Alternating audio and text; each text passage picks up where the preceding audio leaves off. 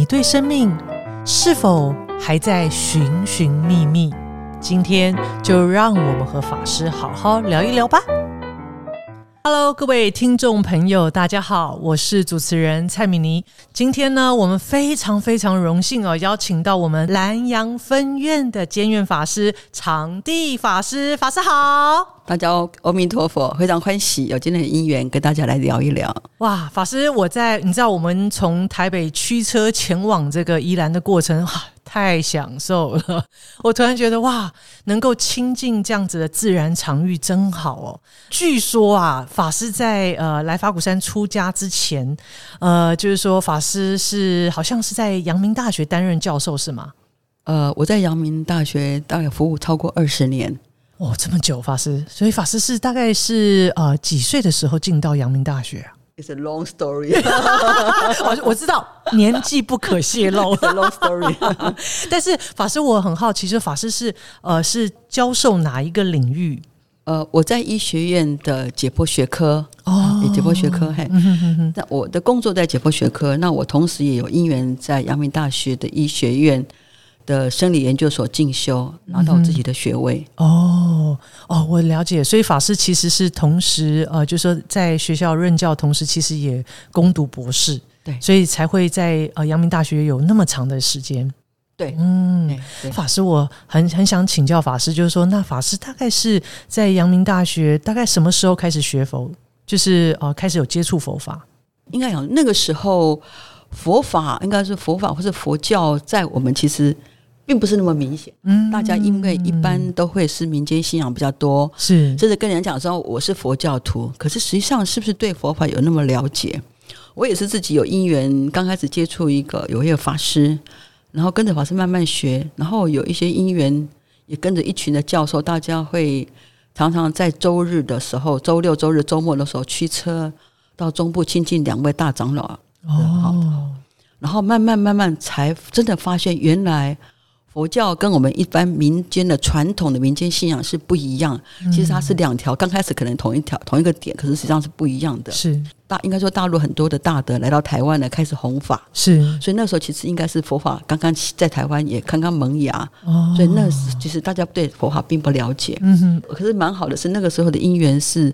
接触到正信的佛教，嗯，哦，所以在正信的佛教下面就慢慢开始学佛了，哦，所以法师是。呃，那个时候算是几零年代啊？七零还八零年代？民国七七十几年嘛？七十几年，对，那个时候哇。所以，所以呃，对于法师来讲，其实后来是什么时候接触到法鼓山？就是圣严师傅。那因为那时候阳明大学其实离农禅寺很近。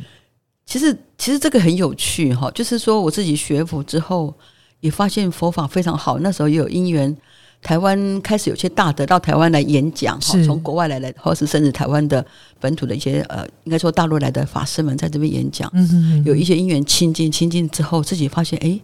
好像佛法有一些东西可以去让自己再去去去去追求，是，所以我要跟大家分享是那个时候学佛怎么学法，跟大概可没有办法相信，我会坐飞机从台北。坐到台南或者坐到高雄去参加一个法会，或者参加一个八关斋戒，然后就回来。嗯，甚至会从台湾坐飞机去到美国，嗯，去寻找一位善知识，然后再从美国回来。就是那个时候，其实会想要寻找一些东西，是。可是其实你不清楚，你不清楚在找什么，只知道觉得要找一些什么东西这样子。嘿，哎，那法师我就很好奇，因为那个时候就是说，因为会有这么强烈的。动力会让法师就是呃，就是坐飞机都要到这个场到到场，然后修行。就是虽然法师刚刚谈到也不知道找什么，但是有一种动力，是不是法师也在那个时期？就是说有没有一些在思索的一些生命议题，也带动着法师要去寻找答案，所以才会呃有这样子的动力。我应该现在回想起来哈，他也没有那么大的主题了哈，是只知道你觉得觉得生命好像不是那么满足的感觉哈，不是那么满足，所以。我的印象中，我那时候就像我一边在一边教书，一边也当研究生嘛，哈，做研究这样子。那我的老师他每次到寒暑假，他就会回美国，哈，然后可是，在实验室里面，学弟学妹们他们大家在也是会各自忙自己的事情，是。可是我一定会有个时间，会到比如说到道场里面去打个七，或是去短期出家，反正就一定每一个暑假寒假都有这样的事情。就不晓得自己在找什么，就是想，就是想，你就觉得那个地方是一个清净的地方，是是，而且是每一年都会这样，嗯啊，每一年嗯就是那个时候好好密集的感觉，就是寒暑假你总是有这样的时间，你是这样子做一这样这样的规划去做一个这样的事情，嗯，甚至我在跟人讲讲说。我短期出家是 n 加 n 次，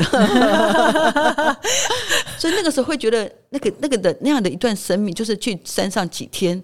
你会觉得很你很安定回来，是，所以会非常的欢喜这样子。嗯，所以法师我很我也觉得很特别啊、就是说刚刚法师谈到就是不满足，但是不管是润吉普尔法师学历啊，哦，还有在社会上的成就啊，其实都是有一定的呃，其实有其实有一定的基础。为什么不满足？所以我也很好奇，就是当法师呃，在譬如说在阳明大学这段期间，呃，从您呃可能一开始是从民间信仰哈作为一个出发，到后来真的在学佛的过程，呃，他对于您在求学过程以及呃在您任教啊、成为教授的时候，就是他是不是也有一些也有一些差别？不管是在引导学生上，或是在自己来从自己的专业领域里头，有不同体悟呢？呃，应该说是我们成长的过程，基本上还都是民间信仰嘛。是。我记得小的时候家里有姻缘，我们自己爸爸妈妈有开了一个店哈，嗯。啊，然后那时候都会是去城隍庙，哎，拜神就是一般从商都在城隍庙嘛哈。可是你去到庙宇的那个感觉，你觉得就是有很多的神奇在那个是那个庙宇里面哈。嗯嗯，那你觉得对他的东西就是一种敬畏的感觉，是。哈可是你到寺院里面的感觉是完全不一样，它是一种让你觉得很安定。嗯慢慢慢慢，他们就会讲说：“哎，你你有没有发现到一般的寺庙、寺庙、寺跟庙里面的那些神奇，或是我们现在讲的这个佛像，它长得是不一样的哈。”他说：“像我们的佛像，它是没有胡子啊，没有很多头发呀、是就是很安定啊。可是，在寺院、在庙宇里面呢，它就是有，甚至是瞪大了眼睛，哈、甚至让你觉得害怕。还有胡子，然后有就是有那个一般应该说人间的那种喜怒哀乐的神情都在里头，是是所以他比较应该说它比较刚开始比较接近我们的生活。是，可是你会觉得那个东西是你平常就有的东西，可是那不是你要追求的东西。嗯就是说在，呃我慢慢学佛当中，你就发现说，呃，也因为有学位了，也工作了，所以人间的东西大概你会觉得好像都有了。好，不论不管不论是呃财力、财民，呃，或是一些其他东西，哦，其他你都有了。可是你觉得这东西都不是真正你要追求的东西。我就是发现有段时间是真的是这个样，就是这东西你都有了，名利权位都有了，是可是你就总总觉得心里有一个东西，好像有一块东西是空缺的那个东西，是那也说不出一个所以然，但是知道说好像有种东西，你好像还不够满足。嗯嗯，所以那个无法言表哦，但是它就是一直存在的这股力量。呃，大概是法师，大概是呃，您大概什么时候后来最后决定出家？就是而且在阳明大学，其实应该应该已经任教有一段时间了嘛，哈。是的，是的，应该这样讲说，我想应该分几个方向讲了哈。从自己的家庭跟外在联系，讲讲一下家庭，主要是我的父亲的往生。哦，父亲的往生让我觉得，因为父亲对我来说像一棵大树一样，嗯。好、父亲的往生像一棵大树倒了，好、让我印象那么深刻是父亲往生之后，我们火化之后，每一个孩子都要捡一块骨头，是，可是当烧出来是一具完全都是骨头的一个排出来的时候，那时候我非常的非常的惊讶，是说我教书教这么多年的，教的是解剖学，是为什么我的父亲他跟别人是一样的？嗯，这个话觉得会常会觉得很好笑哈。可是你觉得他是我的父亲，他为什么会跟别人一样？嗯我我这个问题让我难难过的好久，嗯难过的好久，大概好难过了，大概我想我应该是走不出来，走大概五年走不出来。哦那在我的生命里面，真的颜色只有灰色嗯跟黑的。好，我说我那个时候连我的穿着都只能是白的、黑的、灰灰的的跟咖啡色的颜色，就只有只能穿这样的衣服，嗯而且穿不了裙，只能穿长裤。嗯然后每天就开着我的车。坐电梯，从电梯下来之后进到我的车子，开车开到学校，然后下楼坐电梯去办公室，然后去教书。这样，你觉得你的生命像那我应该讲说叫叫行尸走肉，嗯哼，就你找不到生命的答案，就是非常的苦哈，很苦。可是那个苦好闷呐、嗯，很闷哈，就是你找不到答案。可是我说奇怪，我也学佛了啊哈，可是慢慢的学佛，可是找不到答案，这是一个。是，另外是我也在阳明大学看过有一对姐妹，嗯，青春年华，她穿着白色的，现在我们常就是出家人的那个短褂哈，啊。然后绑腿这样子哈。是，那他是医学院的学生，他们要实习，嗯哼，我就看到哇，一身的白色，然后他在这样生命当中，他会想，他会出家。那时候我非常非常羡慕说，二十几岁的孩子，他知道怎么样去走离开这个这样的这个应该说羁绊吧。是，所以那个东西让我非常非常的触动，应该说很触动。哦，嗯，那这两个东西同时充斥了我的生命嘛，哈。后来是有一天早上，我就是早上习惯吃早餐的时候会看看电视台，都会看的是那种呃，应该是佛教电视台。是，印象非常深刻是有一段话闪出来，他就讲了说：“孔雀虽有色颜深，不如鸿雁能远飞；白衣纵有富贵力，不如出家功德胜。”嗯，那个一闪而过这四句偈之后，我回头找不到它在哪里。嗯，我那要找这四句记找很久，可是现在我们当然知道它是从《大智度论》出来的。那四句话让我知道说。我一定要走了，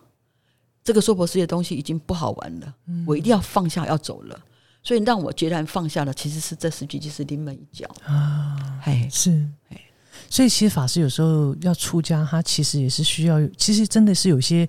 过程的一些因缘的，就是说，其实他也是有种种因缘，然后最后好像也是一个累积的过程。从父亲，然后从法师在学校任教，看到这两位姐妹。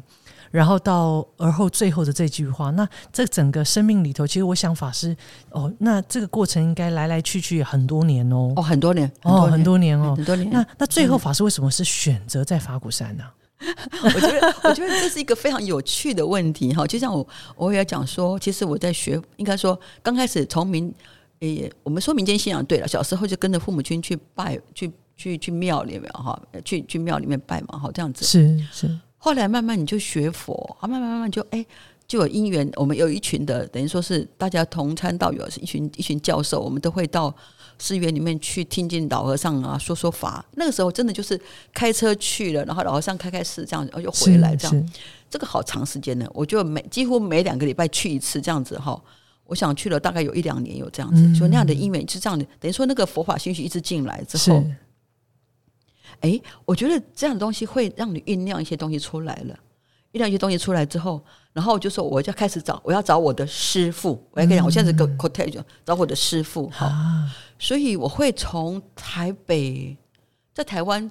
只要有比较大的道场在办一个什么，比如八关斋戒呀，有任何的活动啊，是。我会坐飞机去，就是觉得时间很很宝贵，可是我还是觉得想去参加，是，所以包括我也会去山上去参加几次的短期出家，应该就说很多次哦，很多次短期出家，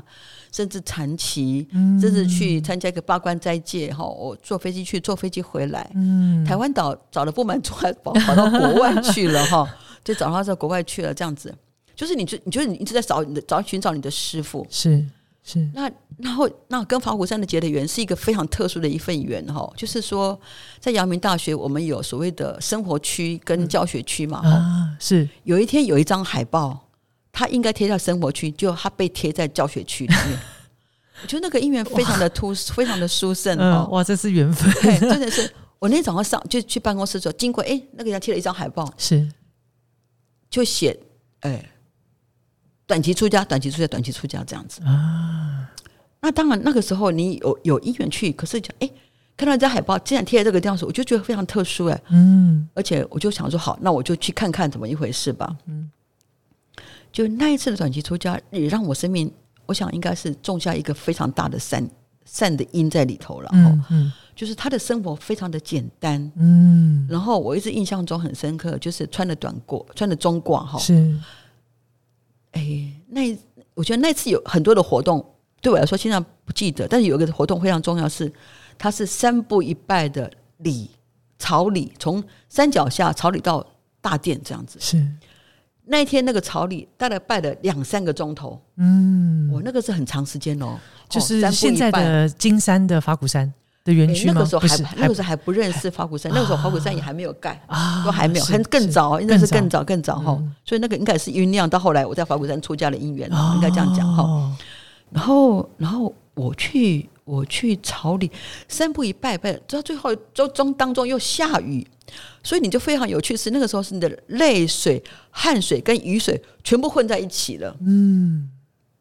然后混在一起之后，到最后的时候，有一个音乐，那甚至是站在那个大殿门口说：“跟着老和尚去西方极乐世界好不好？”嗯，那时候你的愿就说好，一定要去这样子。所以那次的印象非常的深刻，这是一个，嗯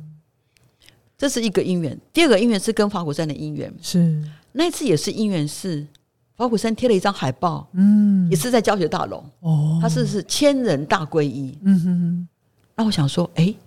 其实那时候你不晓得说，其实皈依只要皈依一次就好了。可是有皈依，你就想说我要去参加皈依嘛，哈、嗯嗯就是嗯看到千人大皈依，我想说哇，太好了，而且很近啊，就在学校旁边嘛，就我们我学校在石牌嘛，哈，就就龙潭寺嘛，不远。就那一天的约的我的研究生一群，因为这实验室本来就有一些学生，我就说，因为平常带他们去吃饭呢很长，然后呢我就说，哎、今天我带老师导师带你们去去一个地方好不好？好有趣！那天学生跟我讲说：“ 老师，对不起，我时间在忙，我也不行，我也不行。”后来就没有一个学生可以跟我 OK 的，说他可以去的。我说好，那你们都不去，我自己去了。就我那天自己搭了一把伞，从山上走下山脚，搭了一个计程车到法鼓山，到我们的龙潭市去。嗯那时候是六十五巷，嗯，它还是红色的砖呢，这样子。嗯，很有趣是，一直一直往内走的时候，我就看到出现了一阶海报，是什么？是菩萨界、菩萨界、菩萨界、菩萨界的时候，啊我心里就狐疑说：奇怪，我在学校看到明明是千人大皈依，自己还没到啊，我为什么看到就是都都都是菩萨界？结果我就走进去，现在是应该是现在的那个行院馆哈，它前面有个小间嘛哈，对对对，对对这些小间它以前是是应该是一个。应该是一个呃，应该是会客那个知客室对，就是像可以可以，你可以刚入门的那个地方嘛哈。哈，就那时候就有一位法师跟一位居士菩萨，然后他们就看着我，他说：“你今天你今天有什么事？”我说：“我就很怯弱，跟他讲说，我想报千人大皈依。”他说：“有啊，可是我们还有菩萨戒。”我说：“我在学校看到是千人大皈依，二十年这边海报全部都是菩萨戒。”他说：“因为时间很近。”啊，他就是在快进过年的时候，那我因为他说就因为我去深圳想说，我看到都会看错这样子。后来很好，那个老那个法师就跟我解释了一下，他说说因为时间很近，所以我们皈依之后就有一个有一个菩萨戒这样。他他就说你受过皈依吗？我说我有皈依啊。他说你皈依一次就好了。我说我可是我没有皈依过这个师傅啊。嗯，好，所以我还是拿了一份皈依的单子填了一下。是他就说：“我看你，你其实你可以听同时报菩萨戒。其实那时候我对菩萨戒的感觉是要烧烧戒疤的。我说对不起，我没有准备好，我不行哎、他又说不是哎、我们菩萨，我们师傅的菩萨戒很简单，只有三条哦，一条是断一切恶，修一切善，度一切众生哦。他还拿了一份说明书给我，说说你去回去看一看。他说这一份这一份报名表，你要去穿海青去拍照，拍好青，穿海青才能够报名的。结果我就真的很很慎重，我去穿着海青去拍照，我把两份的报名表全部送进去。了，真的很有趣。哇，这个真的殊胜。就就是那个音乐很殊胜哈，就当然千人大皈依皈依了之后，哎，就遇到什么遇到父亲的往生，啊，结果那时候就是正好是要菩萨戒期的时间，嗯嗯前两天父亲往生，那我其实动了一个念头说，哎，菩萨戒应该是很难哈，所以想说我占了一个名额，那我应该跟法师说，我家里爸爸有有伤有事嘛哈，我就打电话跟法师说，我说法师不好意思，我想我要把名额让给别人，其实我想那个只是动了一个善念了哈，嗯。我想我要把名额呃让给别人，我说因为因为父亲的往生，他说哦，父亲往生你才应该来耶。哈，他说我、啊。我们有一个比较大的嘛，哈，就是那个给往生者的那个皈依嘛，啊，对吗？好，那我就其实那时不懂不懂，可是法师这么善意的跟你讲的时候，我就说好，那我就我就是还是去了。嗯嗯嗯嗯，所以那个时候我就皈依完毕之后，同时受了菩萨戒，哇，太棒，就是幽冥界，就是对就是幽冥幽冥戒戒，或者就是幽冥戒。所以我的父亲在我手上让他受了，变得变成好感佛教徒。动哦，所以那个事情，我想改让我生命整个做了改变。啊，所以其实真的也埋下了法师后来在法鼓山出家的很重要的因缘呢。我想也是吧。那个一路在往下走的时候，就有一些有一些就是一直铺排了。哇，那法师我很好奇是怎么铺排。OK OK，好，呃，应该这样讲说，说是父亲让我在花果山就就是这样子受了菩萨戒嘛。哈，是受菩萨戒之后。因为师傅师傅都有讲菩萨戒嘛，哈，是，所以讲一讲。可是那时候对我来说，其实很多东西其实不是是不懂的，只是说你跟着就走的。所以那时候在在在体系里面，有些法师就开始接引。大概我想，因为是世俗的一些名的的，应该是名，应该是你有一些呃世俗的东西，他就让你说来帮忙，可能接引菩萨啊，或是怎么这样子。所以那时候我我记得每个周日坐游览车去台北车站接引刚刚皈依的菩萨回到。龙禅寺来哦，参加活动嘛。嗯哼，在路上哈，我就好，我就现在讲讲，我真的是很大胆，麦克风拿起来还敢跟人家介绍法鼓山的手绘是什么意思啊？法鼓山什么理念呢？哎呀，现在叫我讲，我真的还是害怕。可是那时候就这样子跟菩萨这样子一面分享法鼓山的一些东西，是是，而且我觉得那样的好多趟哎，好多趟这样的因缘，就带着一些新皈依的菩萨们回到回到龙禅寺来哈，就是也是亲近佛法是。那这样的因缘有一阵子之后，花果山师傅在筹办一个身材养成班，所以那个时候就他们有一些法师们啊，有一些菩萨们参与这个规划。那那样的因缘有让我参与了这个整个课程的规划啊，就这样的因缘，所以就亲近师傅了。其实当然是亲近师傅，可是那个姻缘有开的师傅开了一个门嘛，啊，就就有姻缘就哎就把那个门里面挤进来了。所以所以所以像呃，所以法师在这个整个过程当中，就是伴随法师，就是好像有一股呃，就是一种不满足，就是心里头有个声音，觉得要找答案，总是觉得呃，就是世间好像该要有的有了，但是内心里头就是有一块没有办法言喻。然后伴随着中间的一些因缘呢，一直把法师带向出家的道路。如果那样子的旅程走到现在，我很好奇法师，就是呃，不知道法师是不是比较能够去谈谈那个那个不知道是什么样的力量，或者是到底那个是什么？嗯，哎，这这这这是一个非常有趣的问题哈。呃，应该就说，可能我自己刚开始出家几年，也也不完全了解了，只是说。因为我自己学的是科学，我应该是我是学的是医学，而且我学的是，呃，应该我的我的学位的部分是学的是脑神经内分泌。啊，这个部分其实是应该讲说啊，它它的剂量其实是非常维系哈，维系到我们现在大概很难去想象是怎么回事。我想大家都知道所谓的纳米嘛哈，纳米是十的负九次方嘛哈，嗯，我们那时候可以负到十的负的十的负十二次方、十六次方这样的东西，非常非常的维系。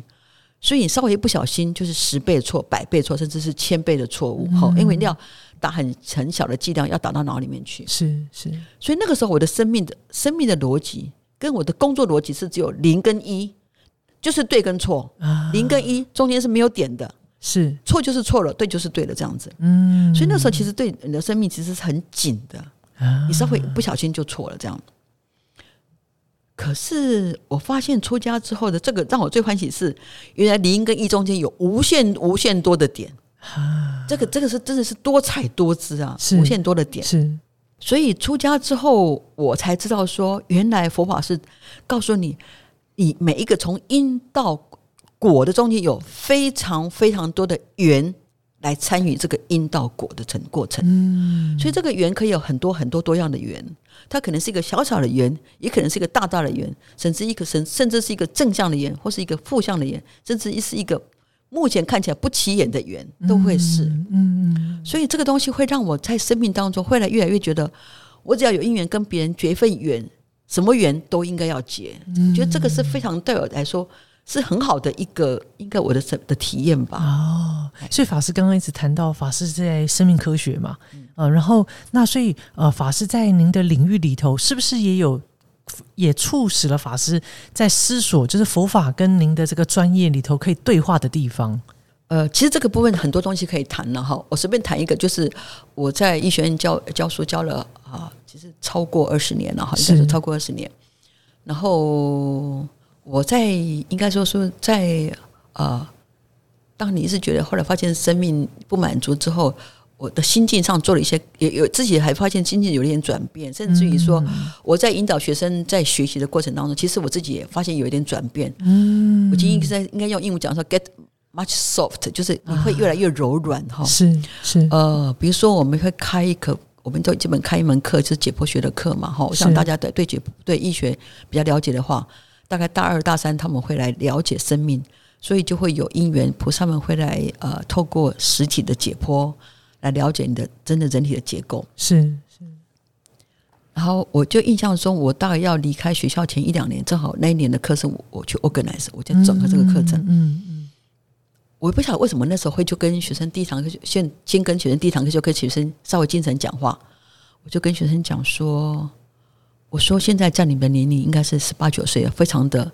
青春年华哈，这样子哈，可是你一定要感恩哈，今天有一个人。他用他的生命，让你去了解生命的奥秘，让你从这个当中来开启你的医学生涯。嗯，那希望他留下的这份爱，会让你在下开始以后，你在从事你的医学工作的时候，每一个当下，透过你的手去传给你的病人。嗯，那这样子跟不需要学生引导之后，所以我在课堂上要求学生。你去上每次上解剖的课的时候，第一个态度一定要恭敬，嗯。第二个是，不管你的心怎么想，但是外形上我要求学生，第一个女孩子头发一定要绑起来，扎辫子，不可以散头散发的，嗯嗯嗯。好，然后穿穿整齐，穿戴整齐，哈，扣子扣好，全部扣好，穿长裤，不可以穿拖鞋，全部穿袜子，穿上布鞋，非常整齐。嗯，我要要求学生用这样的态度来面对这样一堂课，甚至我随时会跟学生。抽考就是你对你对这个东西，这真的是非常用严谨的态度在学习这个东西。是是，所以学生在我的课堂上，他们会慢慢感受到，其实对生命的一种尊重。是是是。我第一堂课，我们当然有一些仪式来感恩这些，我们称为大体老师来带领学生来学习这堂课嘛。哈，嗯。然后到最后一堂课结束的时候。我们还是有仪式，当然每一次上课都有这样的仪，有一个这样的仪式哈。是。那小学校每一年都会有一个全校的一个，应该是追，类似像他们称为追思吧，就是就是一个活动，校长带着大家一起来做感恩，因为其实上医学医学的学生每一个人都会有这样的因缘学这样一堂课。是。那在我们这一节播学科里面。我们每一堂课都有这样的仪式，然后到最后一堂课的时候，我们还是把大迪老师整个复原，是我们把它缝合，甚至我们把它穿上衣服，哈，然后学生写一学生的祝福。那一年，我我要求学生第一堂课的时候，让他们我讲完事就开完，就是跟学生讲完课之后，叫他们写上心得留下来。最后一堂课，他们上完这个课之后，我让他再写上心得，再把它留下来，你就发现。学生整个成长了，嗯，他对生命的态度是不一样的，嗯，甚至我把它剖出来剖给学生看，大家都很感动。是，我也把这份我从第一堂课到最后一堂课学生的这个整个新的改变，我送给了我们医学院的院长。是，他是说从来没有一个老师用这样的方法，哈，应该说是一个，我想一个生命态度吧，哈，这样子来带领学生在学习一场这样的一个生命课程。是是，哎，那这样的因缘。到后来有一段，应该说有个后续了哈。我在我在山上出家之后，我们在每一年过年的时候会有照客，就照客就是照顾客人的心，就是 哈，我们山上不是要到山上来走走，我们就会照顾说啊，跟他们介绍山上啊，这样这样。我的印象那一年我在呃我们三楼的祈愿观音殿照客，是。远远的我看到一个菩萨走过来，我就看到我就说这个是我的学生。哇，就是一个很年轻的一个年轻的这样意思，然后。后来他走走下来，然后我就跟他们介绍法鼓山呐，介绍当然介绍师傅的理念呐，哈，心灵环保等等等等。是说完之后，我就我我就跟他讲说：“你是你是杨明的学生，你是我的学生。”他说：“不会吧，我已经 我已经毕业十年了。”我说：“是的。”他他在突突然他发现他他认出我出来了。他说：“你是什么什么老师吗？”他就觉得好惊讶哈，真的哇！对，我听了都好激动哦。然后他就问我说：“他就先开始就是看着我，然后他也不晓得怎么就问我这个问题，就说看着明明就是我的老师，可是他今天在这个地方出现，而且穿着跟以前都不一样，神情也不都不一样的嘛，哈，很有趣。我这个学生也很有趣，他就在旁边站在那边看着我，因为我一批一批人这样进来进来这样嘛，我大概进了三批，每一批大概三十分钟，大概两三批之后，他走过来问我说：“他说老师，你告诉我你为什么要出家？”嗯，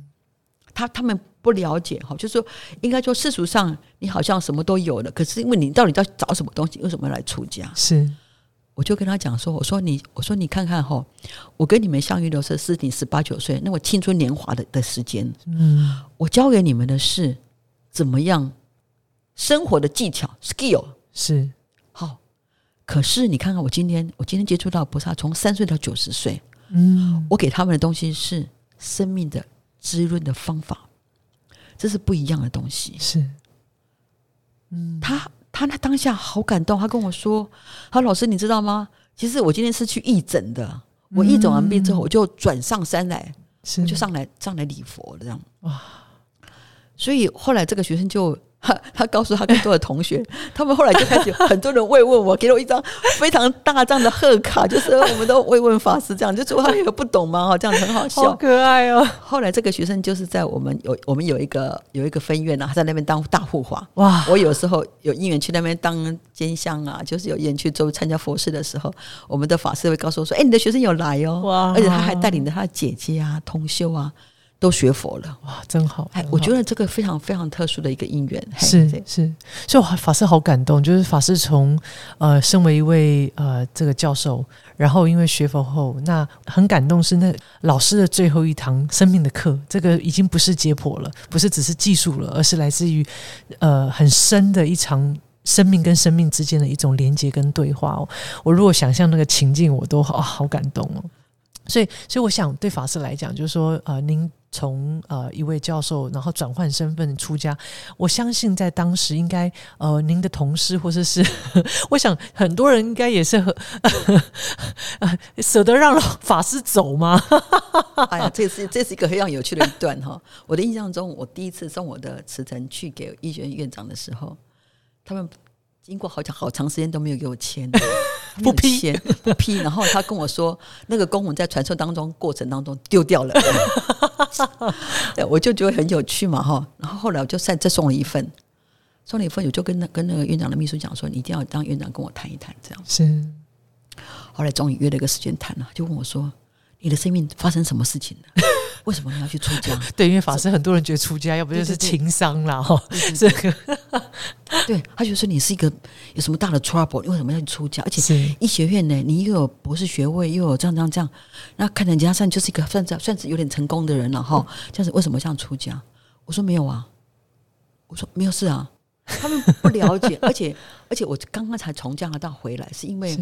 我去学医学教改。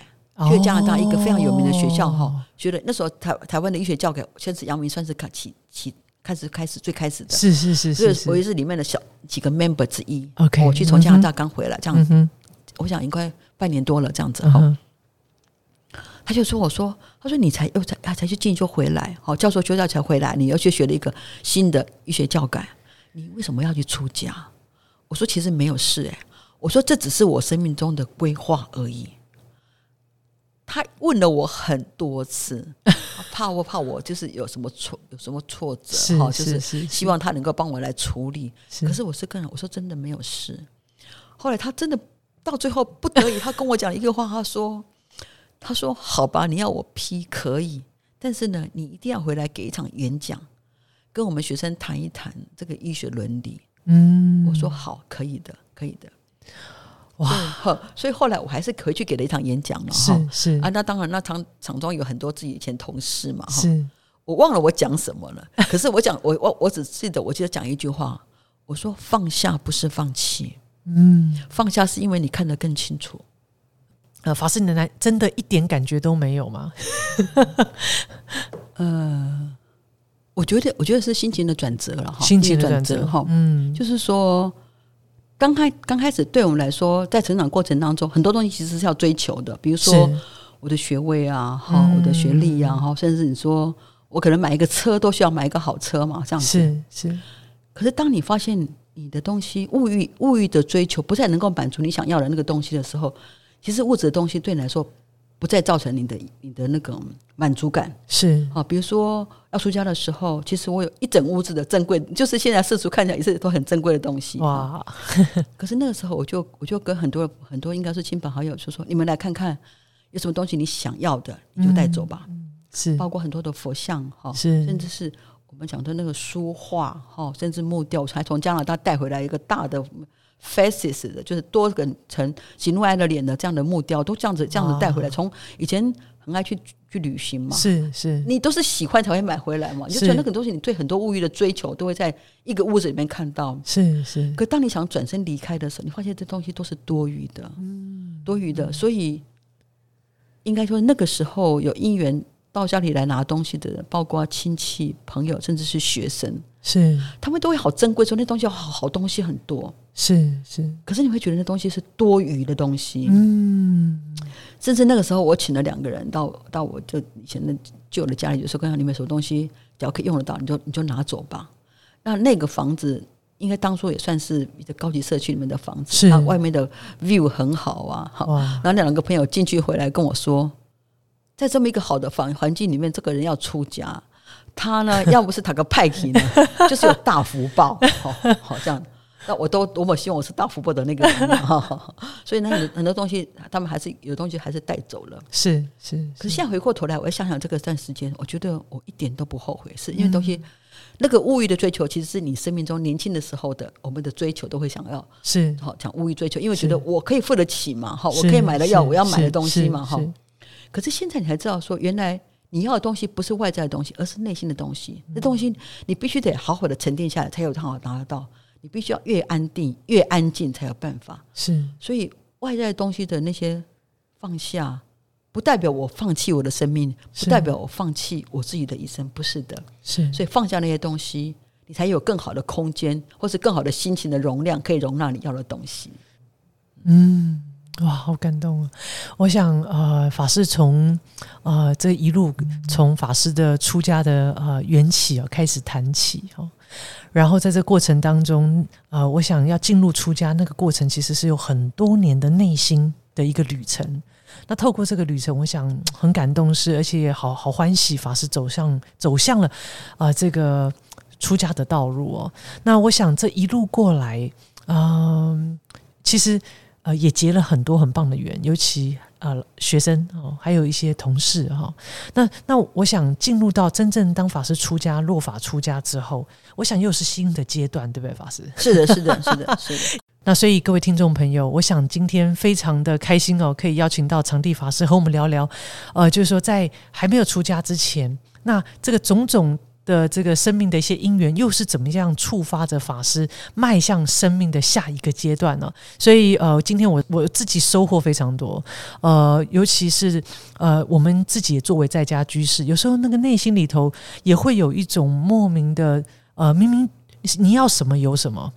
可是不是真的就是有一种很深层处的某一种，不管是法师刚刚谈到不满足，然后也有一种，诶，我有啊，可是为什么不快乐？哦，那所以我想，到底法师在探寻些什么？而他推动了法师进入到出家阶段，而在出家阶段，法师又是怎么样和自己生命对话？怎么样找到答案哦？那我想，呃，再一次邀请我们听众朋友哦，在下一集继续收听我们和长地法师来聊聊他的生命出家之后的一些因缘的故事哦。那今天谢谢长地法师，谢谢大家啊！呃，那我想各位听众朋友，如果你喜欢我们无聊有聊的节目，欢迎订阅《心里有鬼》。我们在 Apple Podcast、Google Podcast、s o n 等平台呢都有播出哦。那也欢迎你可以邀请你的朋友、你的家人一起来收听。那我们下次线上准时相见。再次谢谢法师，谢谢大家，阿弥陀佛阿。弥陀佛。